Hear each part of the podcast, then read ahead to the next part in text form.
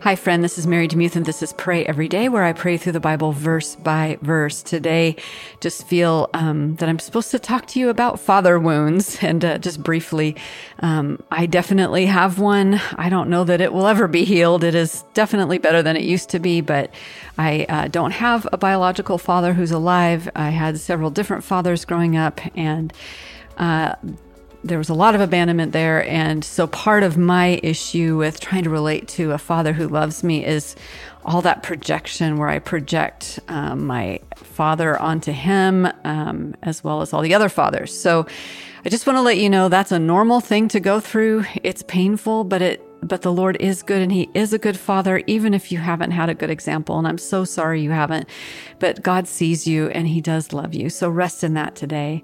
Today we're reading from Judges chapter 15, the whole chapter in the World English Bible. We're continuing the story of Samson, and this is what it says. But after a while, in the time of wheat harvest, Samson visited his wife with a young goat. He said, I will go to my wife's room. But her father wouldn't allow him to go in. Her father said, I most certainly thought you utterly hated her. Therefore, I gave her to your companion. Isn't her younger sister more beautiful than she? Please take her instead. Samson said to them, This time I will be blameless in the case of the Philistines when I harm them.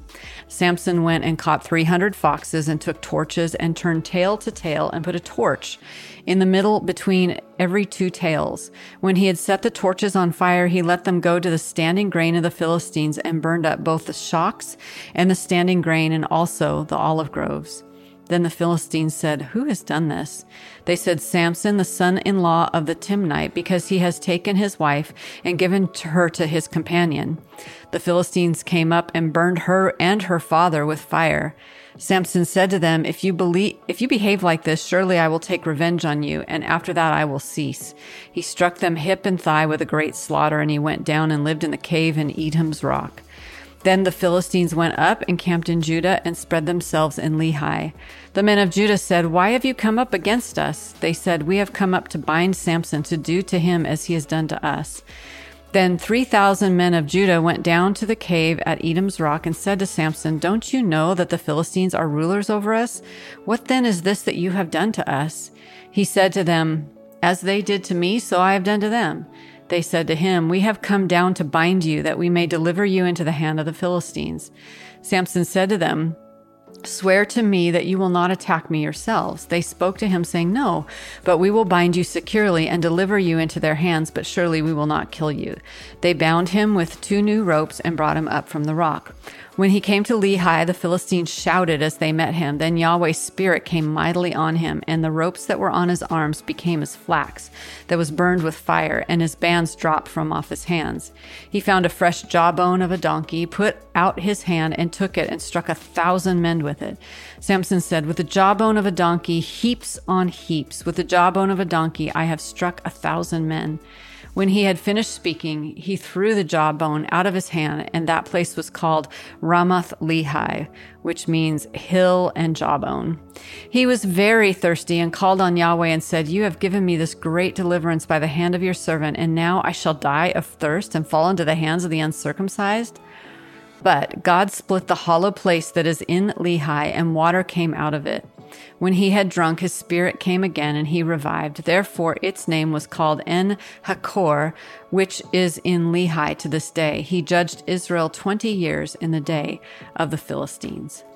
Mind if I pray for you? Lord, Samson had a lot of hats. He was a warrior. He was hot tempered. He also, I learned here, which I did not realize or remember, that he was a judge for 20 years.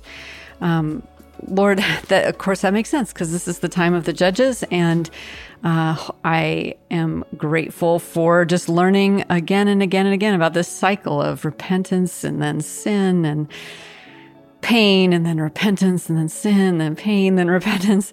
And uh, Samson is an unlikely hero, Lord, and I'm so thankful that you choose unlikely heroes, even though he has done some pretty crazy things. Lord, I pray for the person today who's heartbroken because a lot of what Samson did here was out born out of heartbreak. And the person who's uh, heartbroken in romantic relationships, Lord, would you hold them today? Would you carry them? Would you help them to find a place to put their grief? Sometimes, Lord, we don't even just know what to do with it. Um, I pray you'd help them journal. I pray you'd give them a good, safe friend to talk it through. I pray that you would hold their story and salve their wounds. And uh, I know we hear that time heals all wounds, but sometimes it doesn't, Lord. So would you just bring some healing? To uh, the person lamenting the death of a relationship. I pray this in Jesus' name. Amen. Thanks so much for listening to Pray Every Day. If you feel compelled to support the podcast, and again, this just goes to uh, William and Kristen and uh, all, all, the helpers here and all the costs that are associated with creating this podcast, you can go to patreon.com slash pray every day, or you can email Kristen, my assistant, Chris, uh, newsletter at marydemuth.com, and she'll get you started on that. And uh, thanks so much to all of you who pray for the show and support the show. I could not do it without you.